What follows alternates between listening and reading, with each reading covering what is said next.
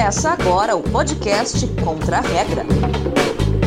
Olá, estamos chegando para mais uma semana de podcast Contra a Regra. Eu sou Gustavo Chagas e você sabe, eu estou sempre acompanhado da dupla Felipe Strazer e Alessandro de Lorenzo. Tudo bem, Felipe? Tudo bom, Gustavo? Um abraço também para o Alessandro. Bom dia, boa tarde, boa noite a você que nos ouve, nos assiste nos olha e fala: Meu Deus, o que, que eles estão falando? Estamos falando coisas legais.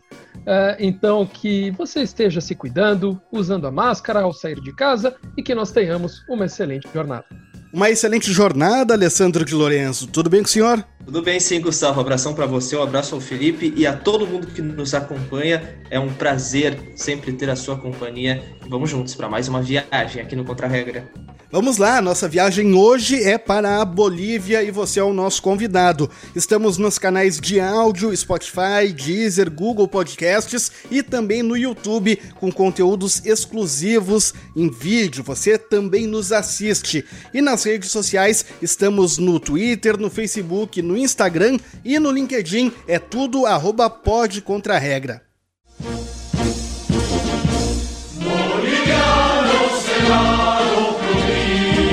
Após um ano de incertezas, os bolivianos voltaram às urnas para tentar eleger seu presidente. No ano passado, Evo Morales aparentemente iria ganhar, mas a oposição denunciou uma suposta fraude eleitoral. A Organização dos Estados Americanos, a OEA, concordou, os militares pressionaram e Evo Morales deixou o poder e o país.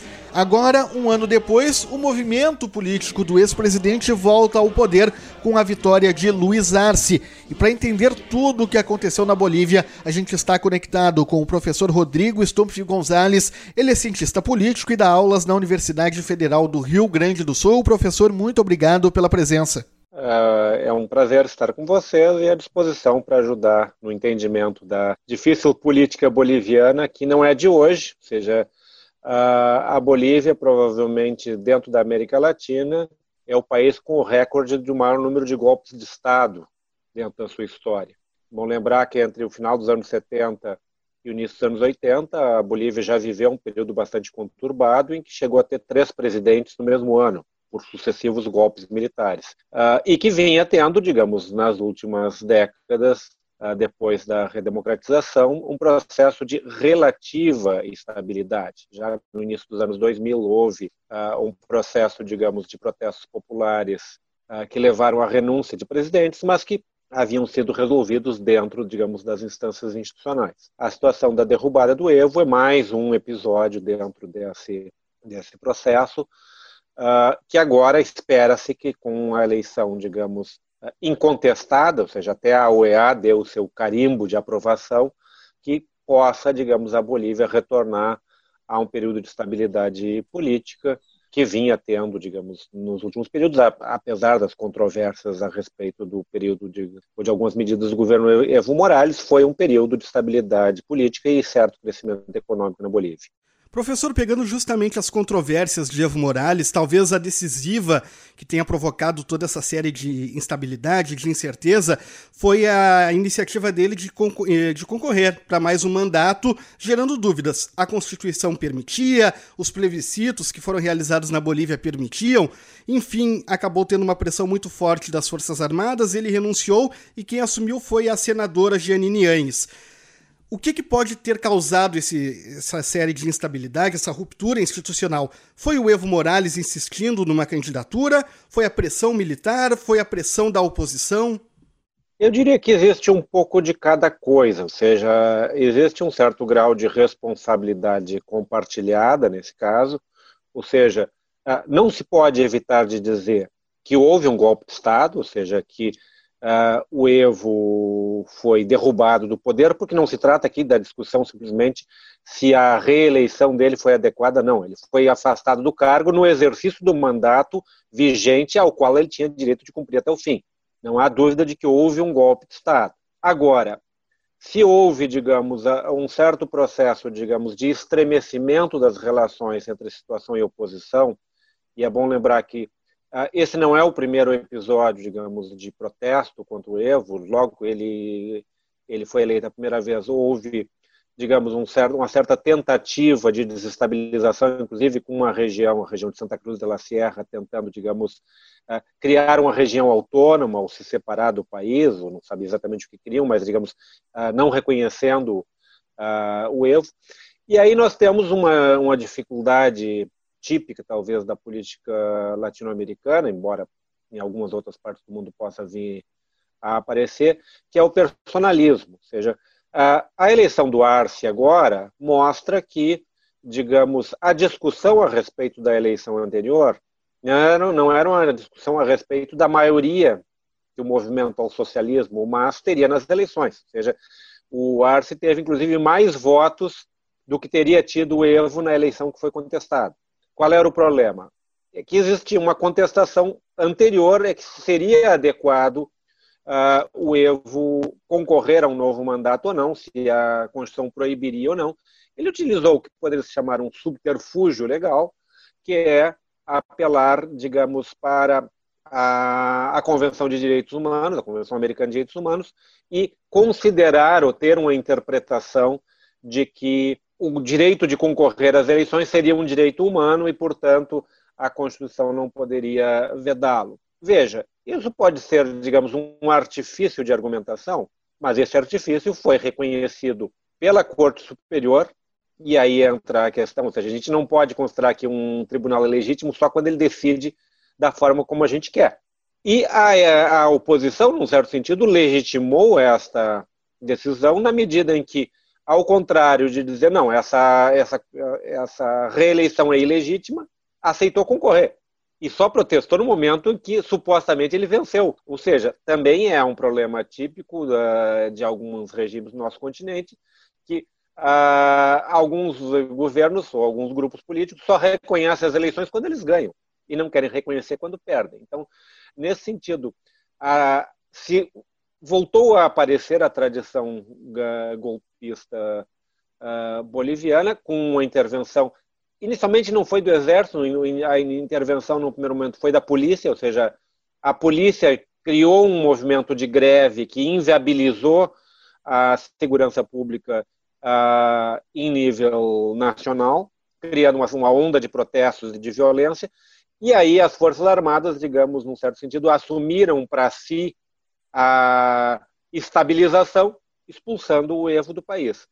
Também não ajudou muito o fato de que o poder foi assumido por uma senadora conservadora que rapidamente, digamos, eh, tentou destruir alguns das, algumas das simbologias criadas durante o governo Evo. A Bolívia, como vários países da região andina, é um país uh, que tem uma população, se não majoritariamente uh, indígena ou, digamos, uh, autóctone anterior à, à colonização, uh, mas, digamos, se nós somarmos a população indígena e a população, de alguma forma, com, com ambas as influências, é uma maioria do país.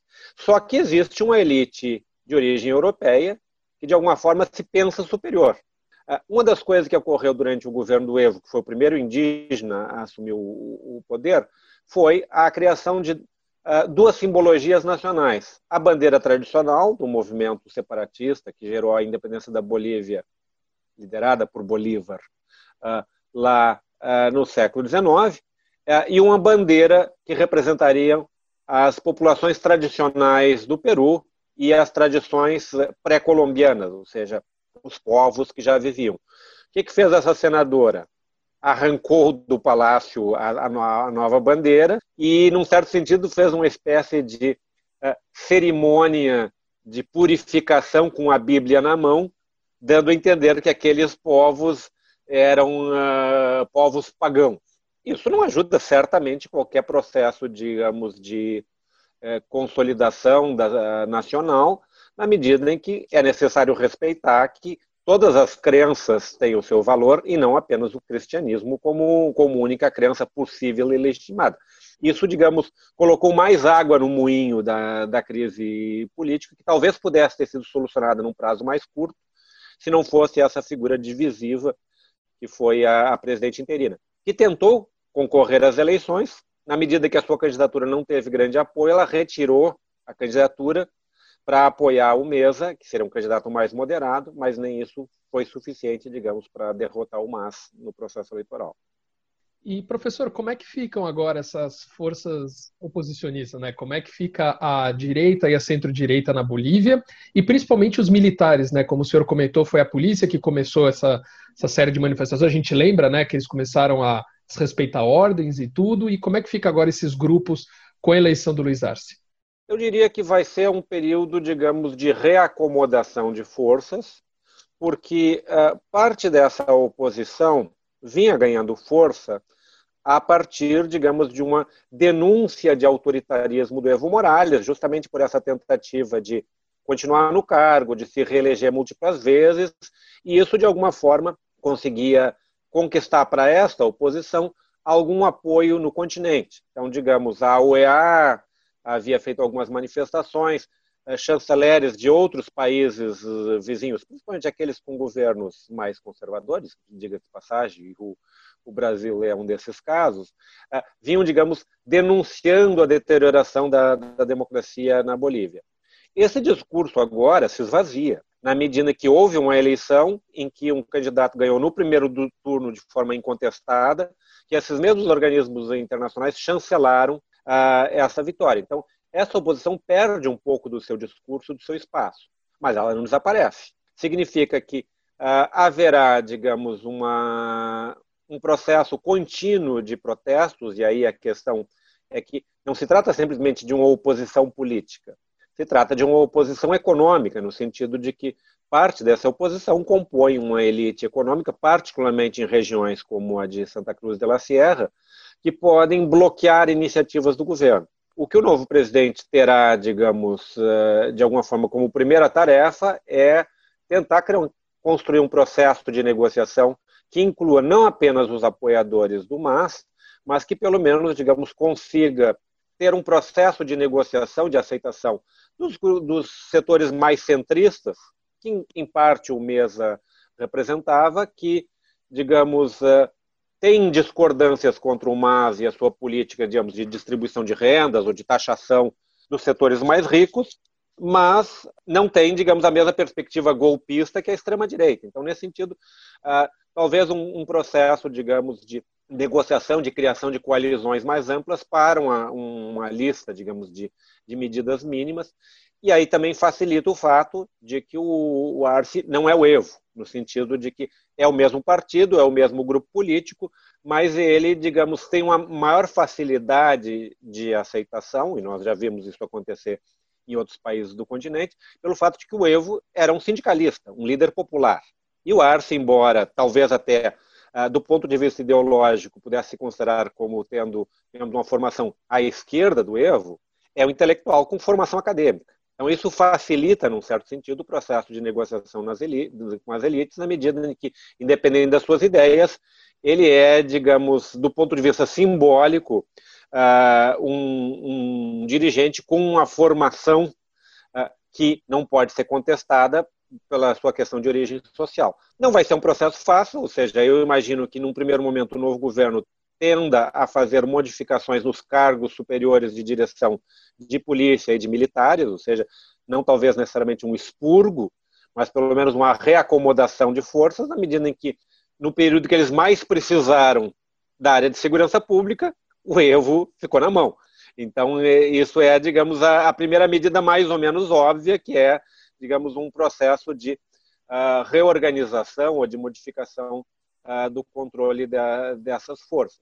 A Bolívia tem a, a vantagem de não ter sido atingida da mesma forma que outros países do continente, num, num período recente, por uma crise econômica mais ampla, mas talvez a redução de, de consumo do seu principal produto de exportação, que é o gás natural, possa também ser uma dificuldade para o novo governo. Qual é a vantagem que eles têm? Eles fizeram bons acordos, principalmente com o Brasil no passado, que garantem a entrada de recursos, ou seja, Uh, principalmente na época foi bastante discutido quando foi feito o, o, acordo de compra do gás natural por parte do Brasil. Uh, parte das cláusulas de, desse acordo levam a responsabilidade do Brasil de consumir, ou seja, uh, um, em um determinado limite, se a nossa, o nosso consumo se reduz, a gente tem que pagar igual. Então, Com isso, a Bolívia vendeu um pouco mais barato do que poderia se pensar à época, mas agora, no momento de queda do consumo e queda dos preços, eles garantem esses insumos básicos. E é bom lembrar que, no período, na última década, o país com maior crescimento econômico, um dos países com maior crescimento econômico na América do Sul, foi a Bolívia. Então, o governo Evo tinha, em certo sentido, vitórias econômicas que podem, talvez, ajudar, uh, neste momento, a estabilizar um pouco a situação política. Pois é, eu ia destacar justamente este ponto, né? O Arce ele foi ministro da Economia numa época de bons resultados econômicos da Bolívia e tem a questão do, do gás que o senhor destacou. É, relacionando com o restante da América Latina, como é que fica a, a Bolívia nesse cenário? Lembrando que tem uma série de mudanças na Argentina, no Chile, que a gente viu nos últimos dias com o plebiscito, mas com o Brasil num caminho totalmente diferente. Como é que é a relação boliviana de Luiz Arce com o resto da América Latina? Eu diria que talvez nesse novo cenário agora a situação está um pouco melhor uh, no sentido de que há dois ou três anos atrás, ou seja, começou a haver um processo, digamos, de mudança política do continente, ah, quando, digamos, ah, aquele bloco que havia de alguma forma se mantido lá na primeira década, início da segunda década, em que havia um certo alinhamento político em grande parte dos países do continente de governos de esquerda ou de centro-esquerda, Uruguai, Chile, Argentina, Brasil, Venezuela, ah, Bolívia, tinha tido um, uma mudança relativamente radical uh, em que Bolívia e Venezuela haviam ficado, digamos, num certo sentido, isoladas. O Macri na, na Argentina, o Pinheira no Chile, o Bolsonaro no Brasil, uh, o Ivan Duque na, na Colômbia, entre outros. A mudança no Uruguai, embora tenhamos um governo, digamos, mais conservador no Uruguai hoje, acaba não tendo um efeito tão grande numa mudança política do Uruguai, porque o próprio Uruguai, mesmo com o governo de esquerda, já era um pouco crítico do governo boliviano. No caso da Argentina, há uma mudança bastante importante do governo Macri para o governo Fernandes, exemplificada pelo próprio fato de terem recebido Evo Morales como exilado. Ah, por mais que o Pinheira, no Chile, possa continuar tentando manter uma mesma perspectiva mais conservadora, ah, ele sai enfraquecido ah, do plebiscito, porque ele, digamos, num certo sentido, como os, os americanos gostam de usar o termo pato manco para o final do, do governo uh, de um presidente, o Pinheira vai governar o resto do seu mandato sob a, a, perspectiva de que está sendo feita uma Constituição e, portanto, ele não pode tomar nenhuma decisão muito radical, porque ele vai ter que esperar qual vai ser a nova ordem política que vai ter, ser decidida por essa Constituinte. Então, ele acaba ficando numa posição, digamos, de tomar cuidado do, do país para o próximo presidente com a nova Constituição. Isso favorece, num certo sentido, a relação com a Bolívia, porque distensiona a possibilidade de, de uma aliança que pressionasse o governo boliviano. Provavelmente hoje, nas atuais circunstâncias, o único governo na, na, América do Sul com uma política abertamente, digamos, de um discurso conservador e poderia dizer uh, anti-Evo seria o Brasil. Eu não creio que o nosso chanceler vá mudar, eh, se para outras coisas ele já tem uma linguagem um pouco fora da curva, não vai ser com a Bolívia que ele vai facilitar as coisas. Claro, o Brasil é um dos principais parceiros comerciais da, da Bolívia, mas o fato de terem contratos que foram definidos por um longo período facilita que haja um impacto menor da posição brasileira. Eu creio que, na situação atual, a, a, pressão sobre a política externa boliviana e sobre o governo da Bolívia dos países vizinhos é menor do que há dois ou três anos atrás. E a própria situação, digamos, hoje, de ter um resultado eleitoral que, é, contrariamente ao do ano passado, é reconhecido pela OEA, também esvazia que os países vizinhos possam fazer críticas ao governo eleito. Então, digamos, uh, nesse sentido, a Bolívia ganha algum tempo em termos de pacificação nas relações para poder reconstruir um conjunto de, de, alianças. E é bom lembrar também temos a eleição nos Estados Unidos, ou seja, embora não seja muito claro qual vai ser a política do Biden para a América Latina, certamente por exemplo, em, em situações como a pressão sobre a Venezuela, deve também haver uma certa modificação, e isso pode favorecer a Bolívia na medida em que um discurso menos militarista de parte do governo dos Estados Unidos também reduz a pressão sobre os países do continente. Professor, e como é que fica agora essa imagem da OEA, que foi uma das principais né, expoentes apontando supostas fraudes na, na, eleição na Bolívia, né? Foi o organismo internacional que, digamos, chancelou uh, essa, um pouco dessa confusão na Bolívia. Então, e como é que fica agora? Ela, ela validou essa eleição, disse foi legal, foi tudo ok, mas a imagem dela vai, não vai? Como é que fica a imagem desses organismos internacionais, como a OEA nesse caso? É, eu acho que a imagem da OEA saiu um pouco arranhada nesse episódio, porque ela foi muito rápida em condenar a eleição do Evo, e não exatamente uh, o fato de ele ter concorrido, mas que a contagem teria indícios de fraude. Eu li à época o relatório que a OEA fez e o relatório era pífio em termos de dados específicos que comprovassem. Uma série de instituições depois avaliaram, porque é bom lembrar qual era a discussão da eleição do Evo no ano passado. A Bolívia adotou um sistema de dupla contagem. Existe uma chamada contagem rápida, que é, digamos, uma amostragem da, das urnas, um pouco para, é, digamos, é, descomprimir, para distensionar a, a expectativa de um resultado, porque vocês imaginem uma eleição extremamente acirrada, que demora uma semana para se saber quem ganhou, é um período de vazio que, que prejudica a situação. E se inventou coisas que eu, eu não recomendaria, mas fizeram, um sistema duplo de contagem, uma contagem rápida, enquanto paralelamente se fazia a contagem definitiva de todas as urnas. O que, que aconteceu lá? Nessa contagem rápida havia um certo equilíbrio e indicava que haveria um segundo turno. Essa contagem saiu do ar e quando foi retomada a contagem, tipo 24 horas, aparecia o Evo já muito na frente e dando a vitória ao Evo no primeiro turno. Isso foi colocado como indício de fraude, porque foi mudado o servidor. Mas o fato de mudar o computador ou de, em si não é fraude.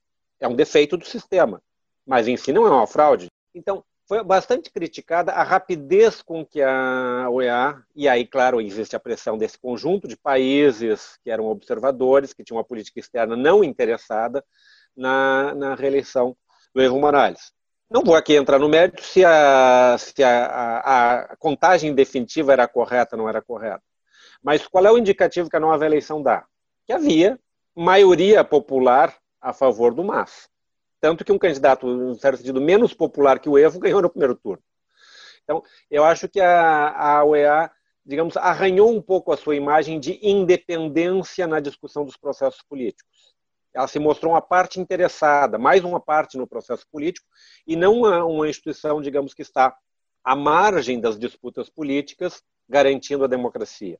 Recuperar essa imagem não vai ser fácil, porque a partir da. Acontecendo um episódio, toda vez que a OEA intervir em algum país, alguém vai dizer: não, mas ela está a favor do fulano, está a favor do Beltrano. Então, eu acho que a imagem de independência da OEA em relação aos processos políticos locais saiu um pouco arranhada. Tá certo. Muito obrigado, professor Rodrigo Stumpf Gonzalez. Muito obrigado e até uma próxima. Sempre à disposição.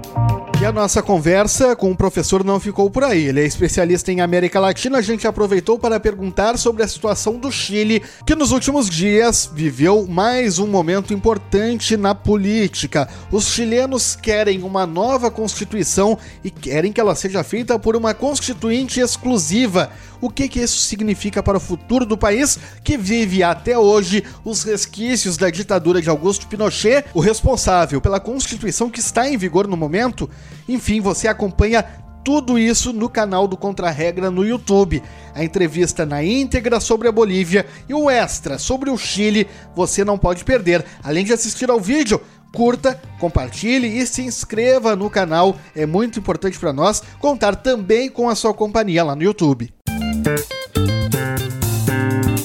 Lista da semana.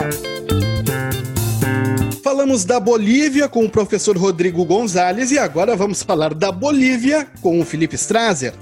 É isso mesmo, Gustavo e amigos. Vamos falar deste nosso vizinho, da Bolívia. Que nós, né, que nós conhecemos muito quem gosta de futebol, a Bolívia da altitude, aqueles jogos terríveis na Libertadores ou nas eliminatórias, em que os jogadores ficam com aquele cilindro de oxigênio no banco de reservas, mas a Bolívia é muito mais que isso. Porém, não vamos falar apenas de Bolívia ou somente amplamente de Bolívia. Nós vamos fazer um recorte. O que, que nós falamos na, na entrevista com o professor? Nós falamos sobre a sucessão presidencial, essa eleição que nós tivemos na Bolívia recentemente. Então, nada mais justo do que a lista da semana ser sobre presidentes da Bolívia. Senhores, vamos dar uma atualizadinha no placar. 18 vitórias para o Alessandro, 10 vitórias para o Gustavo e 6 empates. Quem começa? Gustavo Chagas, números de 1 a 5. Número 1. Um. Gustavo vai número 1. Um. Semana passada o Alessandro foi número 1 um também, hein? Vamos lá. A Bolívia é chamada de Estado Plurinacional da Bolívia, seu nome oficial do país, desde 2009, em reconhecimento à natureza multiétnica do país. Né? Com a mudança da Constituição, eles mudaram o nome do país. Então, a pergunta é: qual foi o primeiro presidente de origem indígena da Bolívia? Letra A: Ismael Montes Gamboa. Letra B: Evo Morales. Letra C: Andrés de Santa Cruz. Letra D: Antônio José de Sucre. Ou letra E: Juan José Torres. Por ser um Estado plurinacional, são várias nacionalidades indígenas na Bolívia. Então, daqui a pouco, um presidente que tenha o fenótipo branco pode ter alguma herança indígena. Então é uma pergunta muito difícil. O senhor pode repetir os nomes, por favor? Claro. Ismael Montes Gamboa, Evo Morales, Andrés de Santa Cruz, Antônio José de Sucre ou Juan José Torres. Eu não sei e eu vou no lugar comum, vou em Evo Morales, sabendo que eu mesmo argumentei contra a minha resposta. B. Evo Morales, Alessandro de Lorenzo. Fui pego de surpresa com esse assunto na lista. Ainda bem que eu tenho essa gordurinha, né, no resultado da lista para gastar. E eu, eu estava aqui rezando muito. Não escolhe o Evo Morales, não escolhe o Evo Morales, porque seria a minha, a minha afirmação óbvia, assim. Eu não faço a menor ideia. E como eu não posso falar Evo Morales, eu vou falar letra E. Alessandro vai com Juan José Torres. Evo Morales foi sim o primeiro presidente indígena eleito da Bolívia, mas na pergunta não tem a palavra eleito. O primeiro presidente de origem indígena da Bolívia foi Andrés de Santa Cruz, entre 1829 e 1839. O presidente que tinha, ele era, ele tinha origem duas etnias indígenas, uma delas Inca. Andrés de Santa Cruz foi o primeiro presidente de origem indígena da Bolívia. A Bolívia só teve dois, reconhecidamente de origem indígena, Andrés de Santa Cruz e Evo Morales, o mais conhecido, o primeiro eleito, né? Não, naquela época era nomeado ou havia golpe de estado, tudo. O primeiro eleito foi Andrés, foi Evo Morales. Nenhum dos dois acerta. 0 a 0. Alessandro de Lorenzo 2, 3, 4 ou 5? 3. A Confederação Peru-Boliviana foi um estado breve que durou apenas três anos, incluía os territórios da Bolívia e do Peru, obviamente.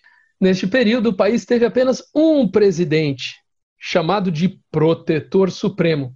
Quem foi o Protetor Supremo da Confederação Peru-Boliviana? Letra A, Felipe Santiago, muito bonito o nome dele. Letra B, Agustín Gamarra. Letra C, Eusébio Guilar Tevera.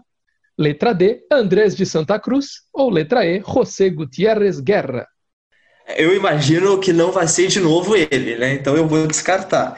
O, a letra C e a letra E são nomes muito parecidos. São, são parentes? Temos essa informação? Eusébio Guilar Tevera, o José Gutierrez Guerra.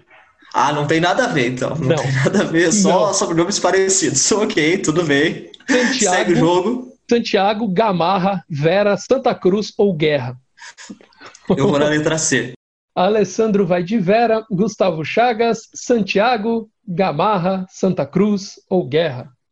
O Felipe Santiago com certeza deve ter sido um grande presidente boliviano, pelo nome, né? Um nome de gente importante.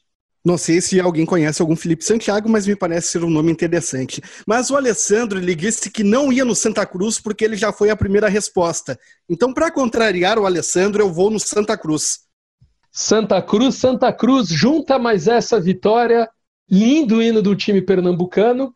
E, obviamente, o nome do único presidente da Confederação Peru-Boliviana, sim, ele mesmo, Andrés de Santa Cruz, foi o presidente da breve Confederação Peru-Boliviana, ele que foi presidente de 1829 a 1839, de 36 a 39 foi presidente da Confederação Peru-Boliviana.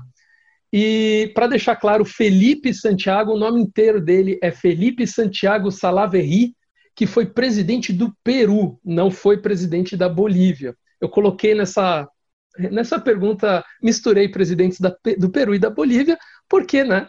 Confederação Peru-Boliviana. Mas Gustavo Chagas, 1 a 0 foi bom seu palpite. Eu estou me especializando em palpites que contrariam o Alessandro. Deu certo por enquanto. Gustavo, 2, 4 ou 5, 1 a 0 para ti. Número 2. Assim como Alexandre é chamado de O Grande, Simão Bolívar tem o título de Libertador, um dos libertadores da América. No entanto, não foi só ele que recebeu a honraria de ter sido condecorado com um título na Bolívia. Que presidente recebeu o título foi chamado de Conservador da Paz. Então, esse, esse presidente assinava com o nome dele, blá blá blá, Conservador da Paz. Qual foi o presidente? Letra A, Serapio Reyes Ortiz. Letra B, Mariano Henrique Calvo. Letra C, Jorge Córdoba. Letra D, José Miguel de Velasco Franco. Ou letra E, Pedro Blanco Soto? Letra B. Gustavo vai com Mariano Henrique Calvo, Alessandro de Lorenzo. Vamos com os sobrenomes. Ortiz, Córdova, Franco ou Soto? Uh, Ortiz, Ortiz. Ortiz. Alessandro vai com Serapio Reyes Ortiz. E o oitavo presidente da Bolívia, de 9 de julho a 22 de setembro de 41, esse curtíssimo período de tempo, este presidente recebeu o título, olha só, de conservador da paz. E estamos falando, sim, dele. Quem? Ele.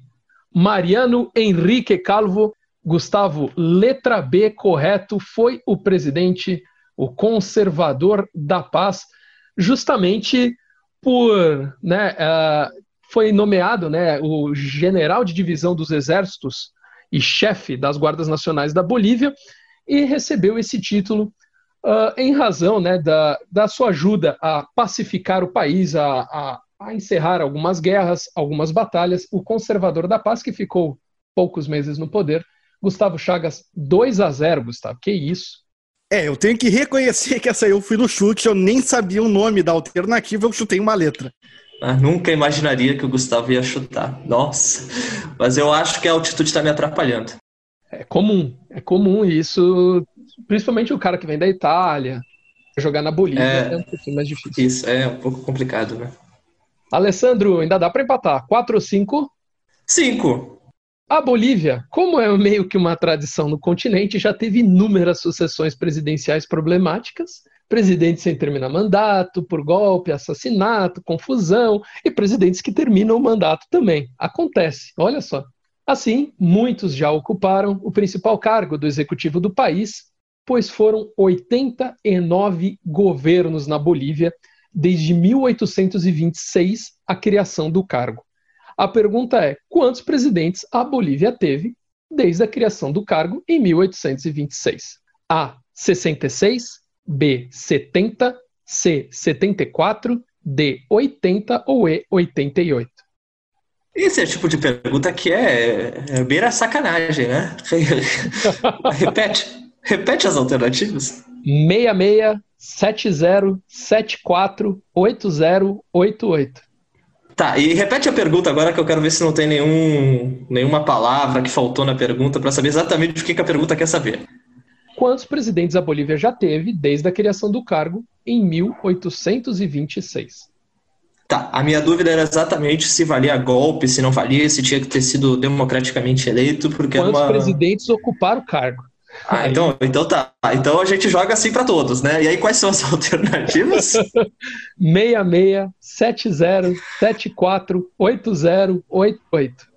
É, vamos com 74. Um Ale... número intermediário. Alessandro vai de 74. Gustavo Chaga, se acertar, não perde mais.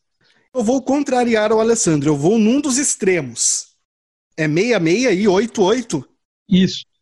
Meia meia. Se botar mais um meia, vira uma situação caótica. Meia meia. Olha que analogia, Gustavo. Uh, a Bolívia teve 89 governos, muitos. Assim, ó, quando eu fui fazer a lista, muitos. Os caras tinham sido. Cara, é, é, difícil saber. É difícil saber assim, ó, o quem foi eleito, quem não foi eleito.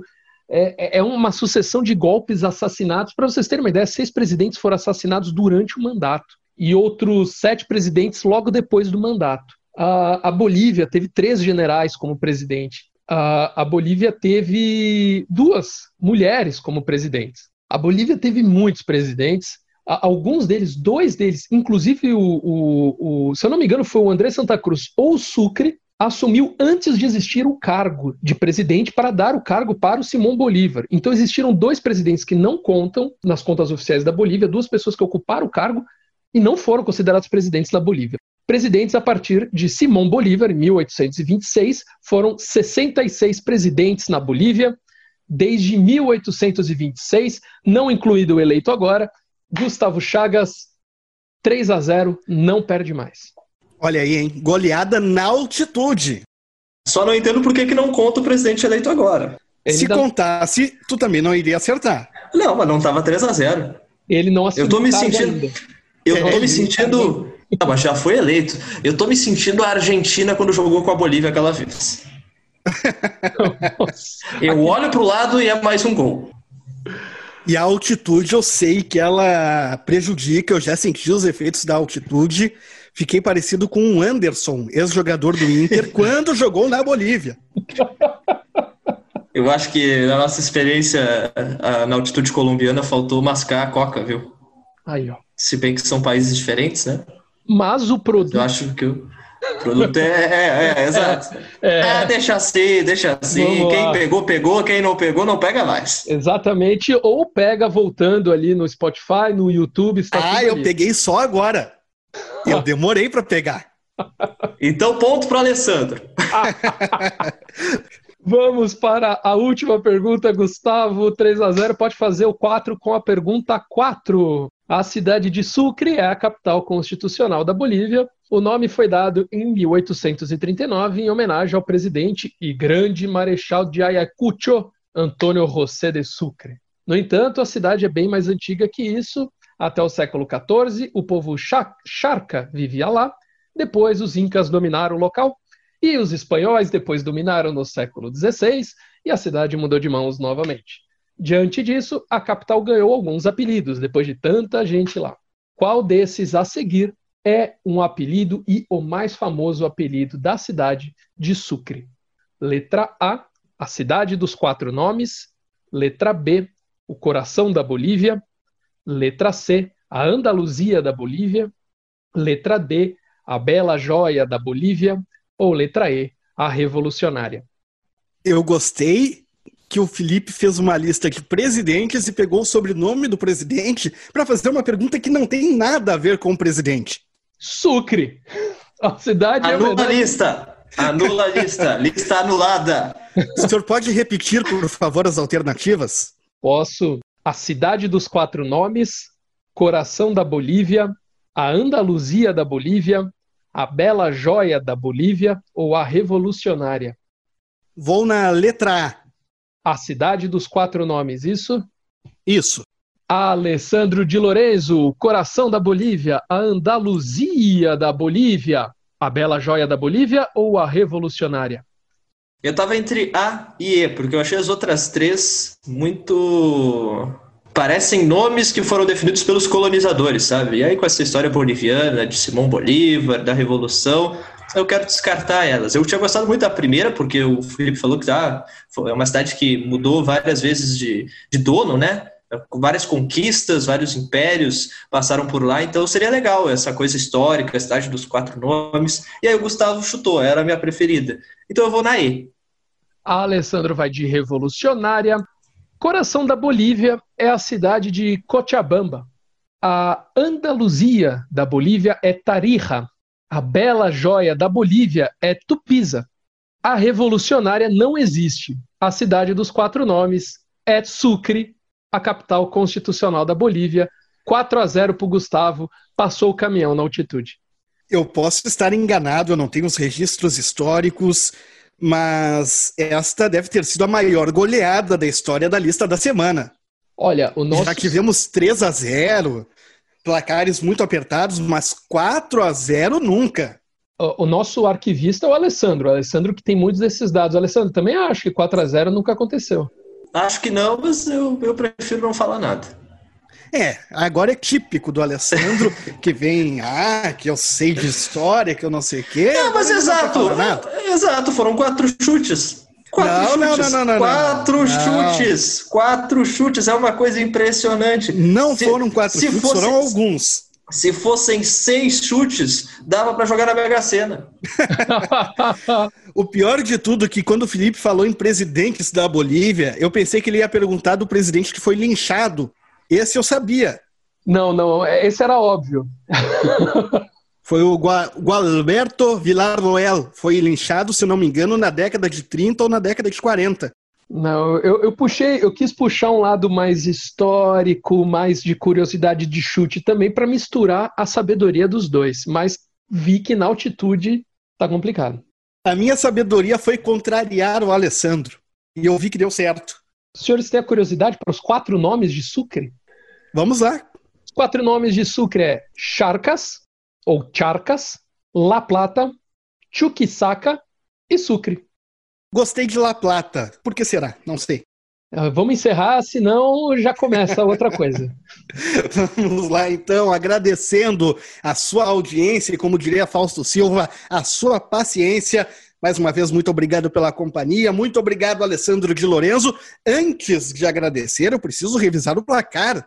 O placar é esse: 18 vitórias para o Alessandro, 6 empates e agora 11 vitórias para Gustavo Chagas. Viu? Ele ainda tem motivos de sobra para comemorar, Alessandro, até a semana que vem. É, sigo confortável. Né? Abraço para o Gustavo, abraço para o Felipe, abraço para todo mundo que nos acompanhou. Brincadeiras à parte, muito legal, né? Poder falar sobre a história da Bolívia é um país que está tão perto e a gente praticamente nunca dá bola, né? A gente acha que são vários indígenas que estão lá e é isso mesmo. Não, é uma história bem complexa, como o Felipe falou, vários presidentes. É legal dar espaço para isso. Parabéns para o Felipe pela lista e ao Gustavo pela vitória, né? Abraço a todos. É, ele tem que dar parabéns, porque não é todo dia que tem um 4 a 0 na lista da semana, mas eu estendo os parabéns ao Felipe, que também sempre traz curiosidades aí que nos pegam no contrapé. Muito obrigado e até semana que vem, viu, Felipe? Obrigado vocês, é um prazer participar desse programa e fazer essa lista para pessoas assim, ó, vocês são, cara, vocês são demais. Então é é, é, complicado fazer porque aqui emana inteligência esses dois, apesar de um falar só chuto, o outro, ah, eu só Império Romano, não, vocês sabem muito e é muito bom fazer a lista e fazer o programa. Obrigado a todos que nos acompanham, redes sociais, que nos acompanham agora no YouTube, galera.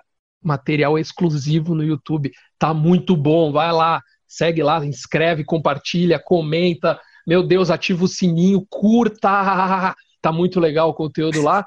Gente, um abraço, um beijo no coração de todos, se cuidem. Ele fez uma rasgação de seda, eu fiz a minha rasgação de seda, o Alessandro também, porque a gente se gosta muito. Verdade. Isso é verdade. Mas a gente gosta principalmente de você que nos acompanha.